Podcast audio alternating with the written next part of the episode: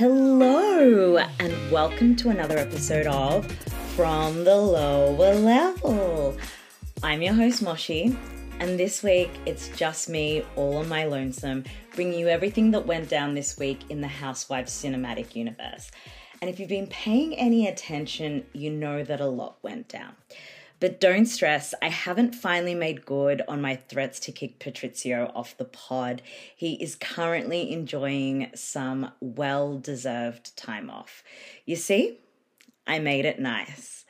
Um, on this episode, I'm going to attempt to break down part two of the Beverly Hills reunion. I've never, ever, ever attempted to break down a reunion all on my own. So, you know, cut me a bit of slack. But before we get into all of that mess, I've got an extra special word on the street this week because it's Word on the Street BravoCon edition. They're selling C Ds and records if they're Candace from Potomac. Um, you know, they're selling whatever, anything that they have to sell. Ramona, Prino, Grigio, all of it. It's for sale. Um, but most importantly, one of the things that happens at BravoCon is announcements. We kind of get to go a little bit deeper on everything else that's happening at the moment. I kind of watching some of the panels, you know, across social media, because unfortunately I wasn't able to be there this year, but rest assured I will be there next year. They were almost like interim reunions, if you will. We saw a lot of clashes happening, um, particularly in New Jersey, and I'll talk about it in a little bit, and also in Salt Lake City. So without further ado, let me break down for you some of what we heard and what we saw and what we found out at BravoCon. So let's start with the Real Housewives of Beverly Hills. So the Real Housewives panel, all the ladies were welcomed and clapped as they uh, entered and took their seats, except for Lisa Rinna. She did get a few applauses, a little applause, but for the most part, Rinna was booed. And, you know, she's taken it in her stride. Um, she did say to an interviewer that Erica Jane had kind of worded her up, that she should perhaps expect that type of response. And, you know, in true Rinna style, she came with her middle finger up towards the entire crowd while being booed. I don't know if that was a good thing or a bad thing. Um, interestingly as well, Kathy Hilton was huge at BravoCon. Um, DirecTV, one of the sponsors for, for Bravo and for the Housewives in particular, actually hosted an event the night before BravoCon officially um, kicked off.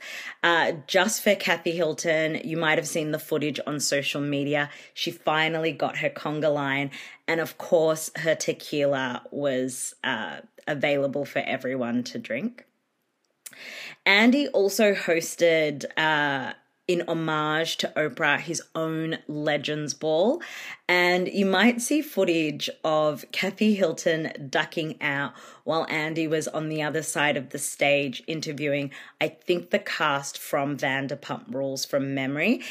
If you um, have access to watch, watch What Happens Live, the Legends Ball is actually the first Watch What Happens Live for the BravoCon series, and you can actually watch it play out with Kathy Hilton sort of walking on stage while Andy's in the throes of it. Um, Kathy commented all across social media that she had to duck out because she had to do a wee. And you know what? That is so fucking relatable. Um, still talking uh, Kathy Hilton, because I don't think a friend of, aside perhaps from Marlo Patrice Hampton, has ever had her her feet on our necks like this before, um, where she really was the main event. Um, but Kathy, and I guess this kind of speaks to it, Kathy has said that she will not be returning to Beverly Hills next season if the cast remains the same. Now, I don't think she went into much detail about who she wants to leave um, and who she wants to stay, but I think we can all infer who. Um, and I think when we get part three of the Beverly Hills reunion next week, we'll also have some further clarity around that.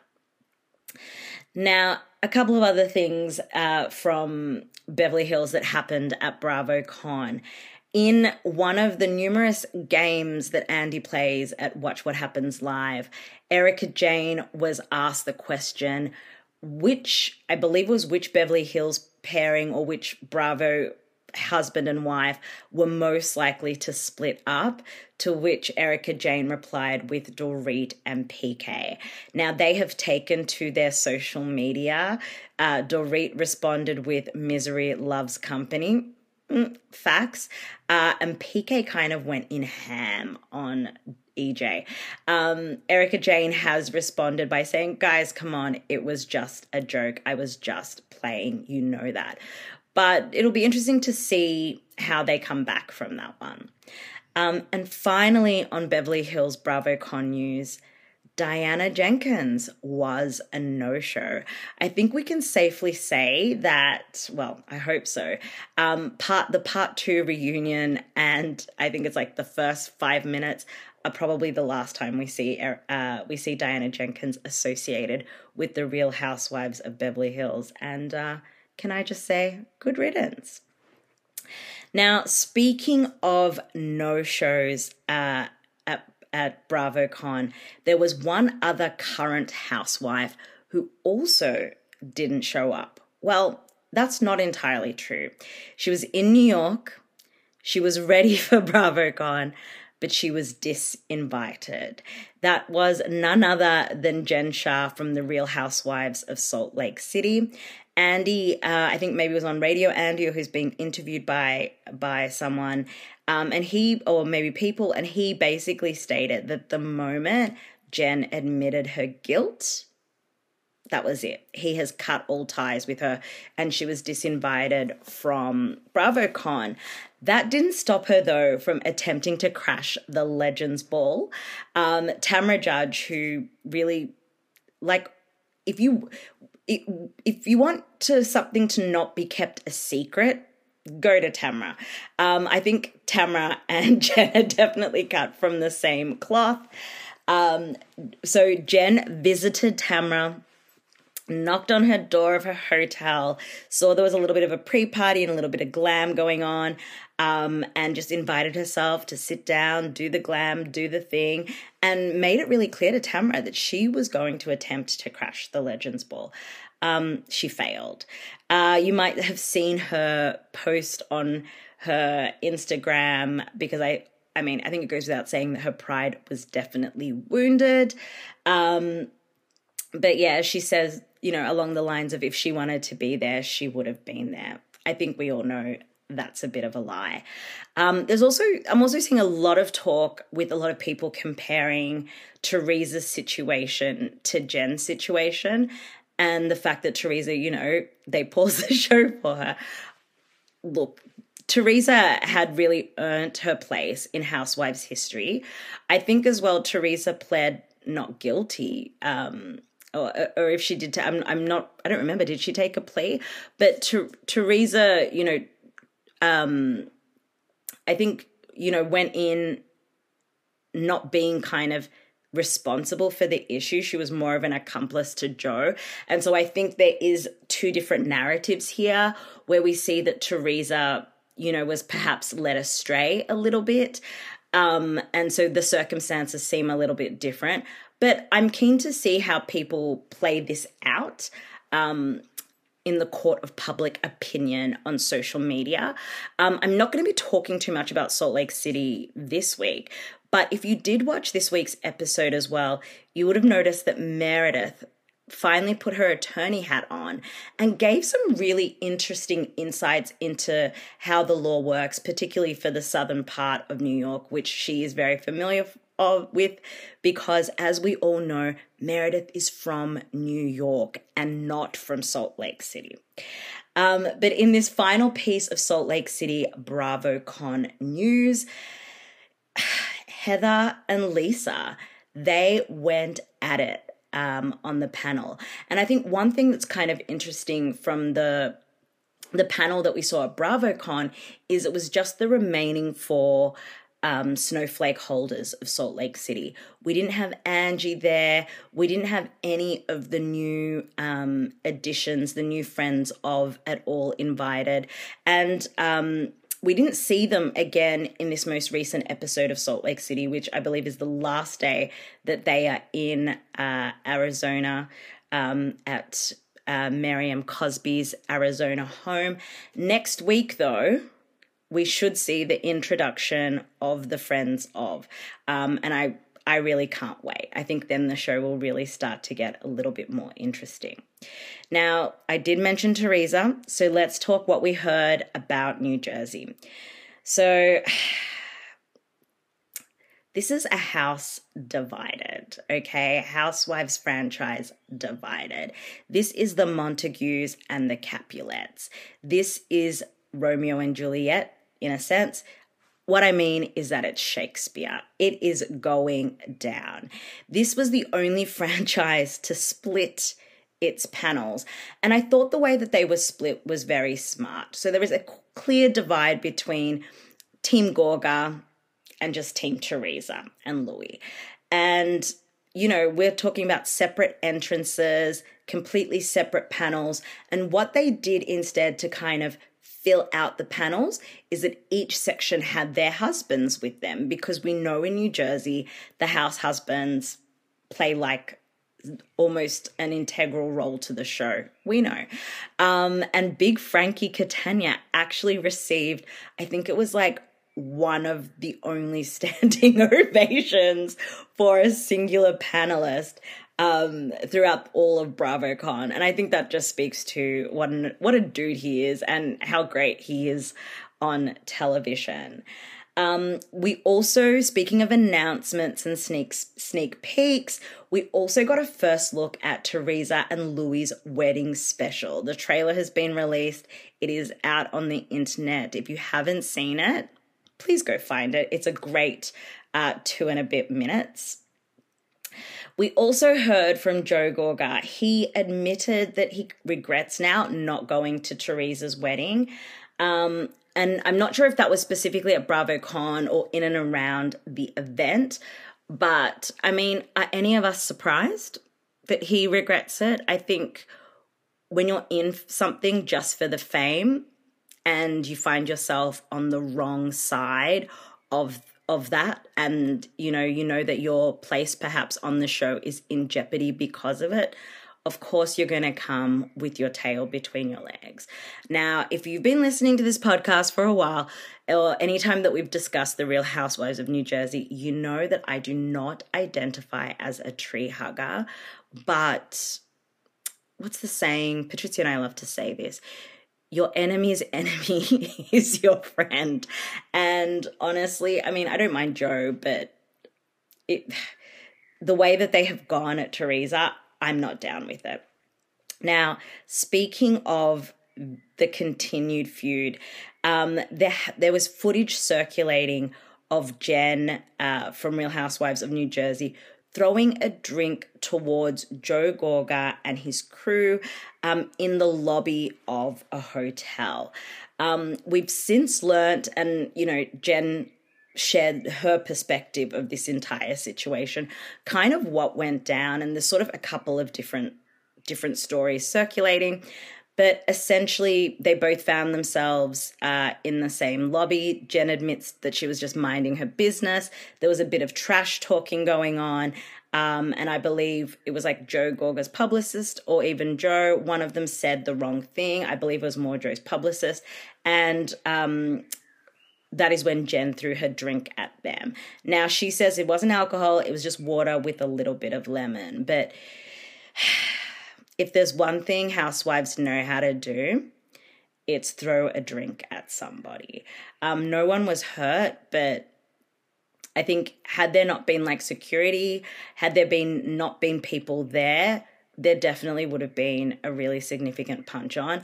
And I, I think they've already filmed all of New Jersey, which is good, but I am starting to be uh, and starting to feel a little bit worried for the future of that franchise. Now, speaking of franchises that we have all been worried about, um, I'm talking about the Real Housewives of New York. It has been over a year since we last checked in with, you know, one of the flagship franchises, one of the original franchises. There's a really great um, podcast that we've spoken up about before, um, which is called Reality with the King. It is hosted by Carlos King, who is one of the most um, seminal, I, I don't even know what I'm going to say there, but he is one of the O G Housewives producers. He was there for Real Housewives of New Jersey. He basically created Real Housewives of Atlanta and gave us the Nene. Um, but he has a really great episode this week with the Ramona Singer. It is one for the ages. Um, and just listening to it and learning that, you know, when you think about it, and I think I've said before, Real Housewives of New York for me is the best, it's the number one Housewives franchise. And I do really think it is the franchise that put Housewives as we know it on the map and really paved the way for Atlanta and really paved the way for New Jersey and really paved the way for Beverly Hills and those like flagship franchises. So to have to not have had it for a year has definitely, I think, left us all feeling a bit empty. I think we've been really fortunate that we've had Ultimate Girls Trip um, as this kind of filler, but we need our New York girls back. So with that, we got a couple of announcements. So firstly, Sonia and Luann's spinoff called Welcome to Crappy Lake um, is set for release in twenty twenty-three. Um, this is their like simple life kind of show. Um, and I don't know about you, but I really cannot wait to see them on our screens. Uh, we also got wind that Dorinda is potentially going to be coming off pause. We don't know whether that is for the Real Housewives of New York legacy show or whether that's for something else that Andy and Dorinda have in the works. I'm thinking like a Dorinda in the City type of situation. Now, speaking of the legacy cast, Ramona Singer was at BravoCon, and from everything I've heard, she was just being Ramona A F. But I think the funny side of Ramona. And once again, I'm going to spruik Carlos King's latest podcast episode. I think those of us who are invested in New York all have our own specific relationships with Ramona. Um, and I can't, I, Ramona has never really been somebody who I've loved. I have always loved her as a villain though on that show. Um, I do think the last season just, it was a mess and it was horrible. Um, but it was really interesting to hear her side of the story on Carlos's podcast, because it's true, Ramona isn't somebody who does a lot of press. She doesn't do a lot of sit downs. We haven't really seen her on Watch What Happens Live. We've kind of been of the assumption that Bravo has just like cut her off. And I don't think that's the case. I think a lot of it is just Ramona's doing. I think that she's not giving them um, anything because, you know, she feels like she's been hard done by by them. And Uh, Oh, hell might be freezing over, because she definitely did bring me around after listening to Carlos's podcast. I think that that could be one of the signs of the apocalypse, me suddenly becoming, you know, somewhat Team Ramona Singer, but um, it is what it is. Um, but Ramona did, did refer to the thought of Real Housewives of New York legacy cast as a loser show. And I kind of get where she's coming from. Um, it feels a bit of a demotion. It feels a bit of a step down, especially as finally um, the cast of the rebooted Real Housewives of New York was announced. and um, made a little bit of an entrance. They didn't really have much to say on Watch What Happens Live for BravoCon. Um, basically, we're getting seven brand new women. Uh, the majority of them are influencers. Um, I, I when I did speak to Patrizio about this, he was not impressed because to him, who are they? But like, let's put things into perspective. Um, Real House of New York are, like debuted like almost fifteen years ago, I think. And, you know, influencers as we know them didn't exist then. Um, what we see, what we, what we were seeing on New York were socialites, and that's what influencers are today. It's the same thing. So to me, it's adjacent. It's socialites for a new age. But I think the biggest surprise of the new New York Housewives is that Jenna Lyons has joined the cast. If you do not know who Jenna Lyons is, she is the former uh, C E O, creative director of um, Gap, and she made, um, oh, I said Gap, that's not right. What I meant to say was J.Crew. Um, and she is known for giving J.Crew this huge one eighty, making it like a go-to uh, brand for fashionistas. She is known for having this really distinctive style. She is tall, she is leggy. She loves to wear like a lot of jeans and a lot of these masculine pieces. She's known for like these big, always having like big glasses. Um, and recently she also had her own reality show, um, which was like an apprentice style show, sort of where she was casting um, somebody to join her design team as she has left J.Crew and pivoted to a bunch of different businesses, including an interior design business. And just really randomly, she also has a like lash business.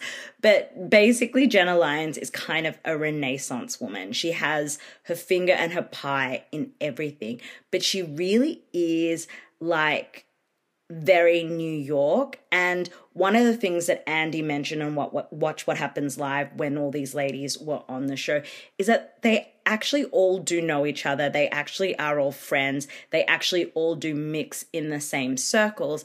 And most importantly, they represent like kind of all the five boroughs of New York. They represent all of the, the different aspects of the island. You've got your Upper East Siders, your downtowners, you've got Brooklynites, you've kind of got all of the different mixes.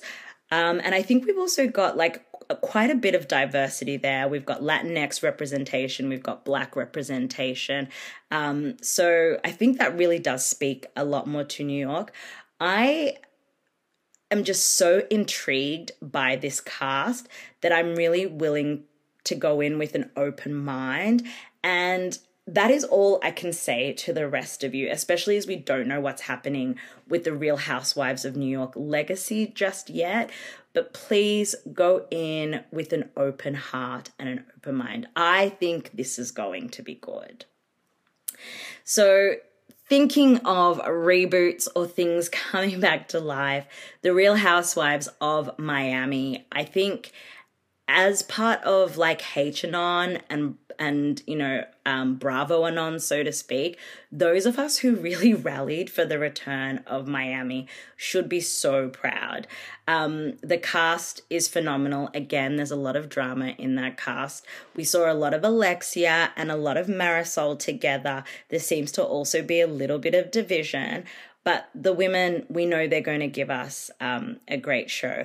One other thing that was also kind of funny is we did finally get to see Teresa Giudice, or I should say, I don't know how she's taken Louis' last name, I'm not sure.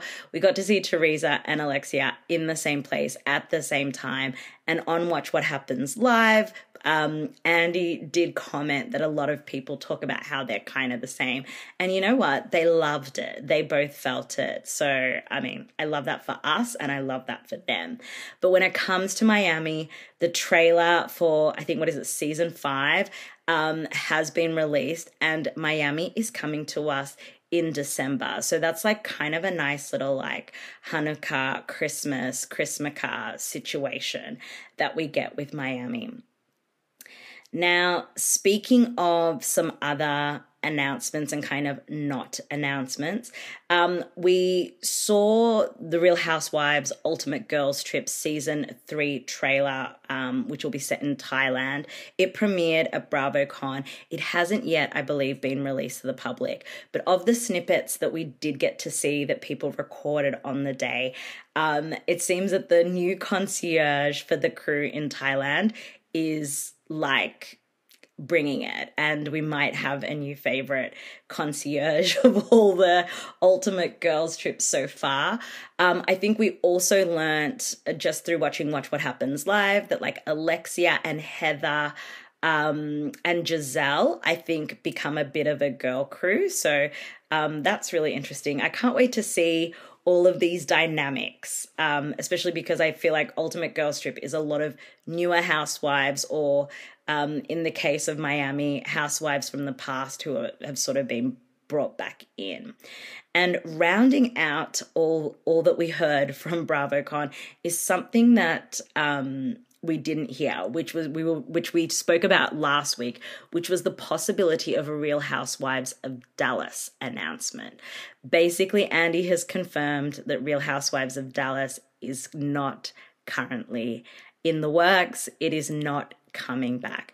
So for anyone who was hoping for a Real Housewives of Dallas announcement, um, I would love to say that I feel bad for you, but I don't. There is so much better T V, um, I think, around that, sh that details that part of America.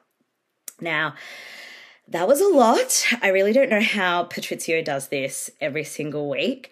Um, so what I'm going to do right now is take a quick break. And when I come back, I'm going to attempt to break down part two of the Beverly Hills reunion.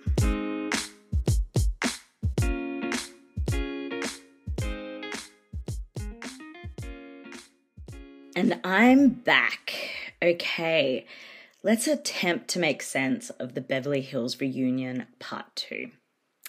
For me, this episode, I don't know, I really felt that we were starting to get to the crux of all of the tensions that have sort of been going on throughout the season. And my big sort of takeaway after watching this episode, because I just think so much goes down in it, that I think it did a really good job of starting to lift the veil off all of the bullshit, is the only way I can put it.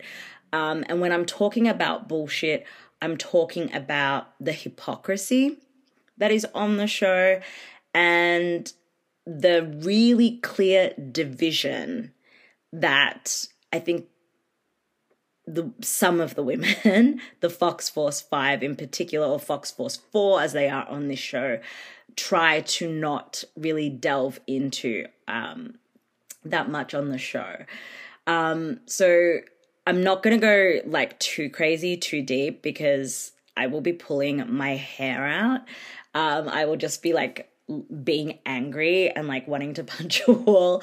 But first of all, I really want to touch on the hypocrisy, um, and really where I'm coming from when I meant, when I say the hypocrisy of it all.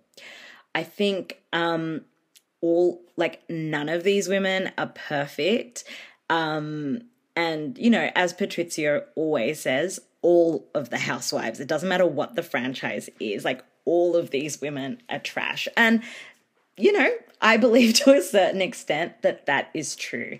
But when you watch something like Beverly Hills in particular, um, I think because it's one of those franchises that is so quote unquote polite, so much happens underneath the surface. And we've had reunions before, but I don't think we've ever had reunions like this where the curtain, you know, so much that's bubbling under the surface is really starting to come out and you can't deny it anymore. There's just so much concrete evidence. So um, starting with the hypocrisy, I think all of these women are hypocrites in one way or another. But really for me, the hypocrisy that I'm talking about is where Kyle is concerned. Um, now, I'm not sure if anybody else has picked up on this. If not, I really encourage you to do a rewatch, and I want you to notice how sort of anytime, and I think there's like two, three or four, two or four, two, three or four sort of really distinct times where this happens. And it is with the other three women being Garcelle, Sutton, um, and Crystal. If they call out any sort of hypocrisy that is related specifically to Kyle, she instantly says this every time. She always says, well, that was different. And, you know, this tactic that she uses is defensive, and to me it's it, she constantly makes light of her actions in comparison. I mean, she did ultimately apologize in the end to Sutton, but the way she treated Sutton at Garcelle's party was so gross and so damaging. And I think when you're somebody who perches yourself up, um, you know, on this pedestal, and, you know, she's not the only one that's put herself on a pedestal. The entire group of women and Andy have really put her on this pedestal. She she feels so entitled to, I think, really downplay what she does. And some of the stuff that she does is just really gross and really damaging. I think, you know, in the past, and I think the women are not saying this word now, but, you know, they used to refer to Garcelle as being uh, aggressive, and we've spoken about aggressive across all the franchises, but Kyle is aggressive. We've seen her really ignite um, in this season and be really rude and, you know, screaming at people as well. And, you know, even in this episode, we see her, you know, put her hand up to Sutton and tell Sutton, like, try to put Sutton in her place when Sutton legitimately interrupts, because they all interrupt each other. Um, and she says, you know, let me finish. This is a woman who, you know, made a moment about Dorit in last week's episode about herself as well. And for me, the hypocrisy in this franchise, that's particularly that surrounds Kyle, continues to baffle me. Um, I think, you know, Crystal, bless her, she really is continuing to try and explain how she feels to Kyle, and Kyle just continues to ignore or downplay her feelings, because in Kyle's mind, her feelings don't matter. Whatever Kyle sees from her perspective is all that matters. Now, I know you're sick and tired probably of me kind of Kyle bashing. Um, and, you know, I hope after you hear me out today, you'll kind of get an understanding of why. I absolutely love Beverly Hills. I think when it's good, it is so good. Um, and it really does deserve to be a franchise. It is, you know, one of the franchises that I recommend anybody watch when they're like, what's a what's a Real Housewives I should watch? I've never watched it before. I really think it is just a phenomenal show. And I think that I am just constantly coming from a place of, I love this franchise. I don't want it to go the way of some of the other franchises, in particular um, New York, if certain things are just not nipped in the bud um, in time. So um, with that said, I think you all know that I'm not a huge Kyle fan. And again, I just, I, I acknowledge my bias in everything that I'm saying, but just like try to see it from my way, you know? Um, My biggest frustration with Kyle is actually just her inability to do what I think is the work that's required to see things beyond her own glass house. Um, in her section in this episode, even Andy, you know, kind of points out that Kyle's life, or what we see of it anyway, is mostly, you know, gummy bears and lemon drops. I mentioned before, everybody sort of really puts Kyle up on this pedestal, and she does deserve respect. She is an O G. Um, the show was initially meant to be a show just about her and her sisters, but I think what we've seen happens if you let an O G kind of get away with too much is catastrophe. It's chaos. I mean, look at Vicky, look at Nene, look at Ramona. Um, I think, you know, you might not see that comparison because I think those other three women are just so beyond, But um, that is the thing about Beverly Hills. I said before, it's like polite because it lets things bubble, like it lets things happen underneath the surface. And the thing about things that sort of bubble underneath the surface is they can only bubble for so long. So my kind of worry is that when this show like really explodes, and it is like exploding as we speak, the the consequence of that is going to be so extreme. Um, and particularly for Kyle, she is an O G. And as an O G, I just think you have a lot of responsibility. And unfortunately, the success or the demise often of a franchise is on the O G's shoulder. So I think I hold Kyle to um, a higher standing because that's kind of what she demands. That's kind of what she has built for herself. And so for me, because she has that higher standing, she's also supposed to be the glue that keeps it together. Unfortunately, Beverly Hills suffers from not having like um, a Kenya who could come in, you know, when Nene left, or like when you had like a Ramona or a Bethany, like they, they aren't equal. There aren't these sort of equal factors where somebody else, I think, could really come in and sort of really help spearhead the show if Kyle isn't doing it. I think ultimately if Kyle is like not prepared to spearhead kind of what I think is a new era of Beverly Hills, then she she needs to go, because the world around her and the world around these people in Beverly Hills is moving on without them, and fans are turning on her. We've seen them turn on Rinna, and they will turn on her just um just as fast. So, you know, for me, I just don't want to see Beverly Hills go the way of New York.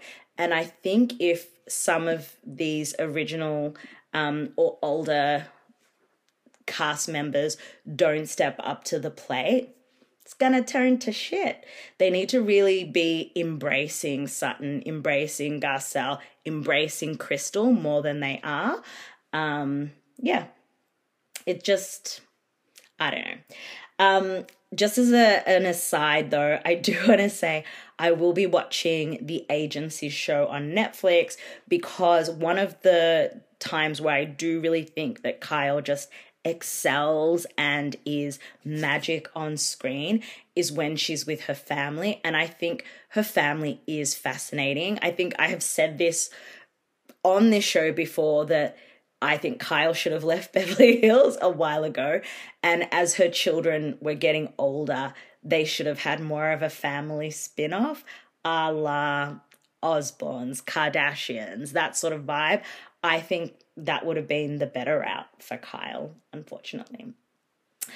Um, now, I just sort of want to really dive into kind of the other inequity, the other side of the same coin in terms of the tensions that were really kind of brought out in this episode and dived into a little deeper, which is the division within the group.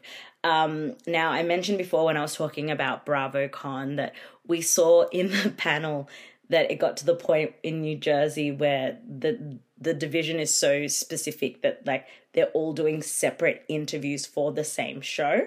Um, I don't think um, Beverly Hills will ever get to this point, because again, it's just way too quote unquote polite. But, you know, we really saw that there are clearly two sides Um, in this group. Um, at the end of this episode, when the women go to take a break and stretch um, before they get ready to film sort of the final part, which will be uh, shown next week, which is going to be all about Erica. And of course, Kathy Hilton is finally back. Um, we clearly see Sutton, Garcelle and Crystal sort of band together on one side and go off to want to go and do shots. And then the other four ladies band together. Now, Um, I don't believe that this was intentional, but it was definitely unconscious or um, somewhat innate. But these women like turn their backs on each other. They literally group themselves separately. Um, and look, I don't mind division on a show, um, in Housewives where it's like kind of this funny frenemy situation. You know, we see it with like Karen and Giselle in Potomac. Like there has to be this give and this take. Um, we've even seen it with like Bethany and Ramona on New York. It is and can be entertaining. And of course, like your Nene versus everyone, Kenya versus everyone, Marlo versus everyone. It can be really fun. But the division that we're seeing on Beverly Hills, for me, it's really uncomfortable because I think the way that it shows itself is, to quote Nene, just so nasty and so rude. It shows itself in forms of bullying. It shows itself in forms of racism and microaggressions, and it shows itself in forms of gaslighting. Um, during one of the breaks in this episode, we see all the women pair off except for Crystal, and they're in all their respective rooms, and we see, you know, Dumb and Dumber, aka Erica and Rinna, you know, like sitting in their delusion is the only way I can describe it, when they attribute the division within the group to Garcelle. Just Garcelle. No one else, just Garcelle. Um, I, I was just like shocked. I mean, I think I, I'm, I'm not shocked that they said it, but I just am so shocked that they seem to really believe it. And I think they know what they're doing. I think they know that other people will believe this. This lack of accountability is just so interesting to me. Um, I thought it was interesting that Rinna let us know that she's in therapy. I'd be really curious to know what happens in those therapy sessions, or maybe I wouldn't. I, I really think that Lisa Rinna is not able I don't think Lisa Rinna knows how to be real anymore. Like, I think that Sutton is correct. I think Lisa Rinna is so far gone at this point that I don't think she even knows who the who the real Lisa is. Um, I think she's so used to being a character and a villain that I don't think she knows how to be authentic and even have real feelings. I don't think anything that she says anymore is sincere. And if it is, I don't think that I could distinguish between what is real and what is like acting. Um, and in that sense, give her a freaking Emmy. Like, she's a phenomenal actress, obviously. But um, yeah, her their gaslighting just in that room and just sitting in their own delusion is just wild to me. Um, another thing that was really wild to me in this episode, sort of talking through this division, is the conversation around Garcelle's book. I found this particularly gross. I actually found Andy negligible in the way he handled this entire discussion. Um, you know, just to frame it, there was an infamous image that Erica Jane posted on Instagram with Garcelle's new book in the in the trash, right?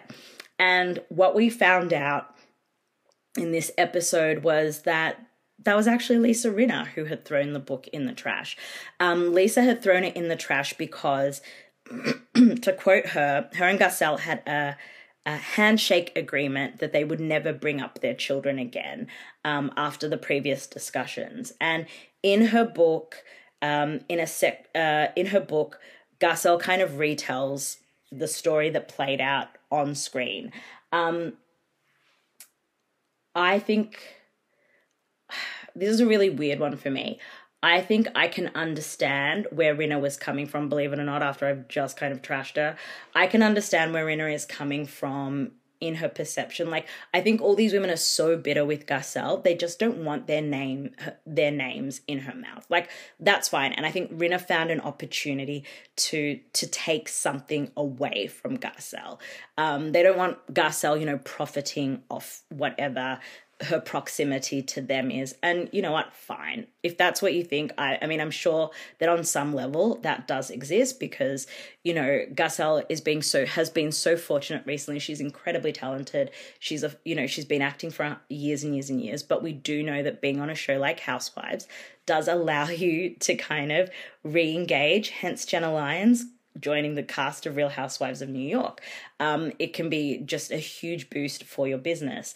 Um, and in retaliation to Garcelle retelling of this story, Rinna p puts the, the book in the trash. Now, Rinna and Garcelle have come to, I think, a really phenomenal agreement, which is that Gar because their legal teams and managers were involved, Garcelle on the reprints and the audiobook version of, of that book, that small little paragraph is not in there anymore. It's been taken out. Um, good on Garcelle. Um, I was I'm, I was proud of her in that moment for doing that. Um, and the reason that Erica had posted it was because basically Garcelle made a meme on Instagram, as she's allowed to do, of the iconic moment where she tells Erica Jane that she does a great job of making herself look bad. And once again, I mean, I think Erica Jane has been incredibly petty in doing that. But what we really found out in doing this is the way that Erica was able to get access to that specific picture was that there is like a group chat happening amongst the Fox Force Five, I believe. I don't know if Crystal or Sutton were in it. In fact, I'm also really disappointed in Sutton and Crystal for not speaking up for Garcelle in this moment. Or if they did speak up, I'm really disappointed with uh, production for editing them out or editing anybody else out that might have come to Garcelle's defense. Because basically what we see is in this section where we're talking about some really significant triumphs for Garcelle, Um, and writing a book is no mean feat. You know, Erica has done it and it was tough. I think they've all written books at this at this stage except for um, Sutton, Crystal, um, uh, Kyle. I think Kyle's a bit too scared to write a book, but she did have a T V show um, about her, loosely based on her life. But um, what we learn is that, of course, I mean, I think we know there's obviously other group chats and that's really normal. But we finally have this admission of this division and of specific negative conversations that are happening and directed at one particular cast member who incidentally happens to be the only black cast member, a person who they are constantly fighting with, and they are having these really immature, mean girl side conversations, and Andy does not take them to task. Andy, at the beginning of the show, if, uh, in part one, he... you know, spoke that um, Bravo, you know, does not tolerate racism and, and stands against it. This was actually your moment to live up to the thing that you had said last week.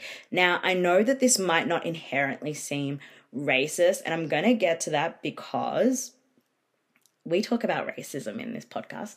Um, it's just not putting...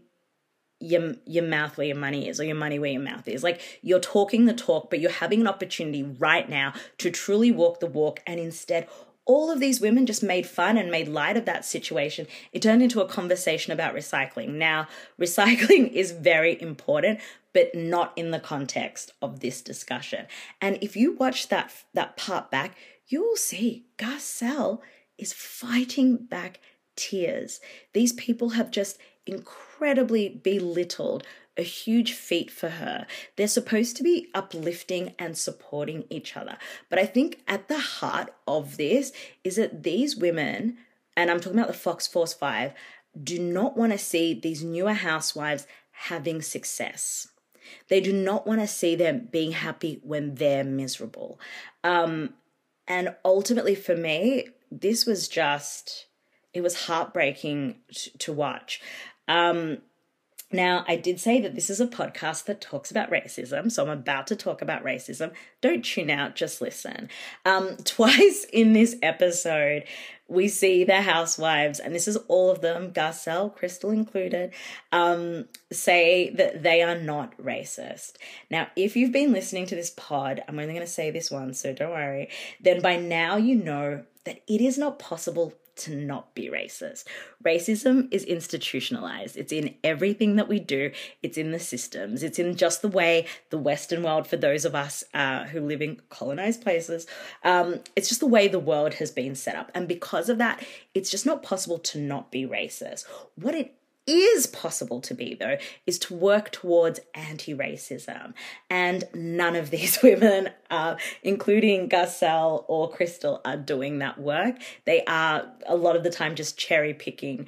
Um, you know, I'm saying this as a black woman, they cherry pick the bits that work for them. But like, to truly have this discussion, everybody needs to be involved, and somebody who actually knows what's the, what they're talking about needs to be helming helming that conversation. So just Dorit asking that question of the group, or Sutton asking that question of Garcelle, those, my friends, are moot points. There, I said it, legal speak, I'm not an attorney, but those are moot points. Everybody is racist, but we're not seeing people work towards anti-racism. Okay, that's it. Um, so that those were kind of my big feelings um, about the episode. What I'm going to do now is maybe talk about some of my little feelings, or rather my little opinions, just on a couple of sort of like quick little rubbish, rabbit, rapid fire sort of opinions um, on some of the rubbish that um, came out of the women in this episode. So, you know, at the start, it's the end of Diana Jenkins. Goodbye. Uh, goodbye, Diana. Um, so, you know, the question was asked, when calling someone... What what's worse, calling someone evil or calling someone a see you next Tuesday? And my response to this is that the context matters. In Australia, we drop the C-bomb like it's going out of style, but we do it in like this like very jovial, happy manner. I just want to say that in the context of the show, and particularly the, the episode where they're in Aspen, the C-word was much worse because it was used as a weapon. When uh, Garcelle off the show referred to Diana Jenkins as evil, that was a response to her behavior, and it was the right response. That said, Diana, you need to leave Garcelle the hell alone. Um, the display of your privilege, and I am actually quoting Diana Jenkins, she said it, she has money, she has access, she has privilege. Um, her privilege is her imbuing her white savior, white savior complex. If a black person or a person of color asks you as a white privileged person to get out of their business, here's a tip, get out of their business. Um, goodbye, Diana. Now, my question to you is, would you rather a Birkin or a beach house? Now, me, I would love a Birkin. For what reason? None. I would never let her leave the house. So the better investment here, I want to just also say I am not a financial advisor, I believe is the beach house. Um, if you answered Birkin, you're pretty much wrong. But in today's economy, who knows? Because Birkins are now becoming these amazing investments. Um, Rinna came prepared uh, in this reunion. I think that she did a really great P R situation. Um, her crisis P R squad is phenomenal. Um, I think she told some good stories, but as I mentioned before, she's a, we are seeing phenomenal acting here. She is faking everything except the lower stuff, of course. I'm not that much of a monster. Um, I think what we're also seeing in this reunion episode is that Erica really can't handle that the reunion is not all about her. She is constantly putting in her little jibes, her little ad-libs, her little opinions. You want to know something, Erica? Nobody asked for your opinion. We'll hear from you next week. Um, I truly don't ever remember hearing Erica talk as much in a reunion as she has in this reunion when it hasn't been about her. And finally, Garcelle was asked if Sutton is someone who always makes it about herself. And she said, yes, Sutton is someone who always makes it about herself. And that is true. But you know what else is true? They all make it about themselves. That is part of why we watch these ridiculous shows. Um, now, I don't know about all of you, but I am really ready for part three of this reunion. I am ready for Kathy Hilton to make her mark. I know we've seen the glimpses on the trailer, but I really want her to kind of take everyone down. Um, I just, we need this to come to an end, but we, but we also need it to come to the type of end where there is potentially hope for next season. I do not want, you know, Andy shutting Beverly Hills down.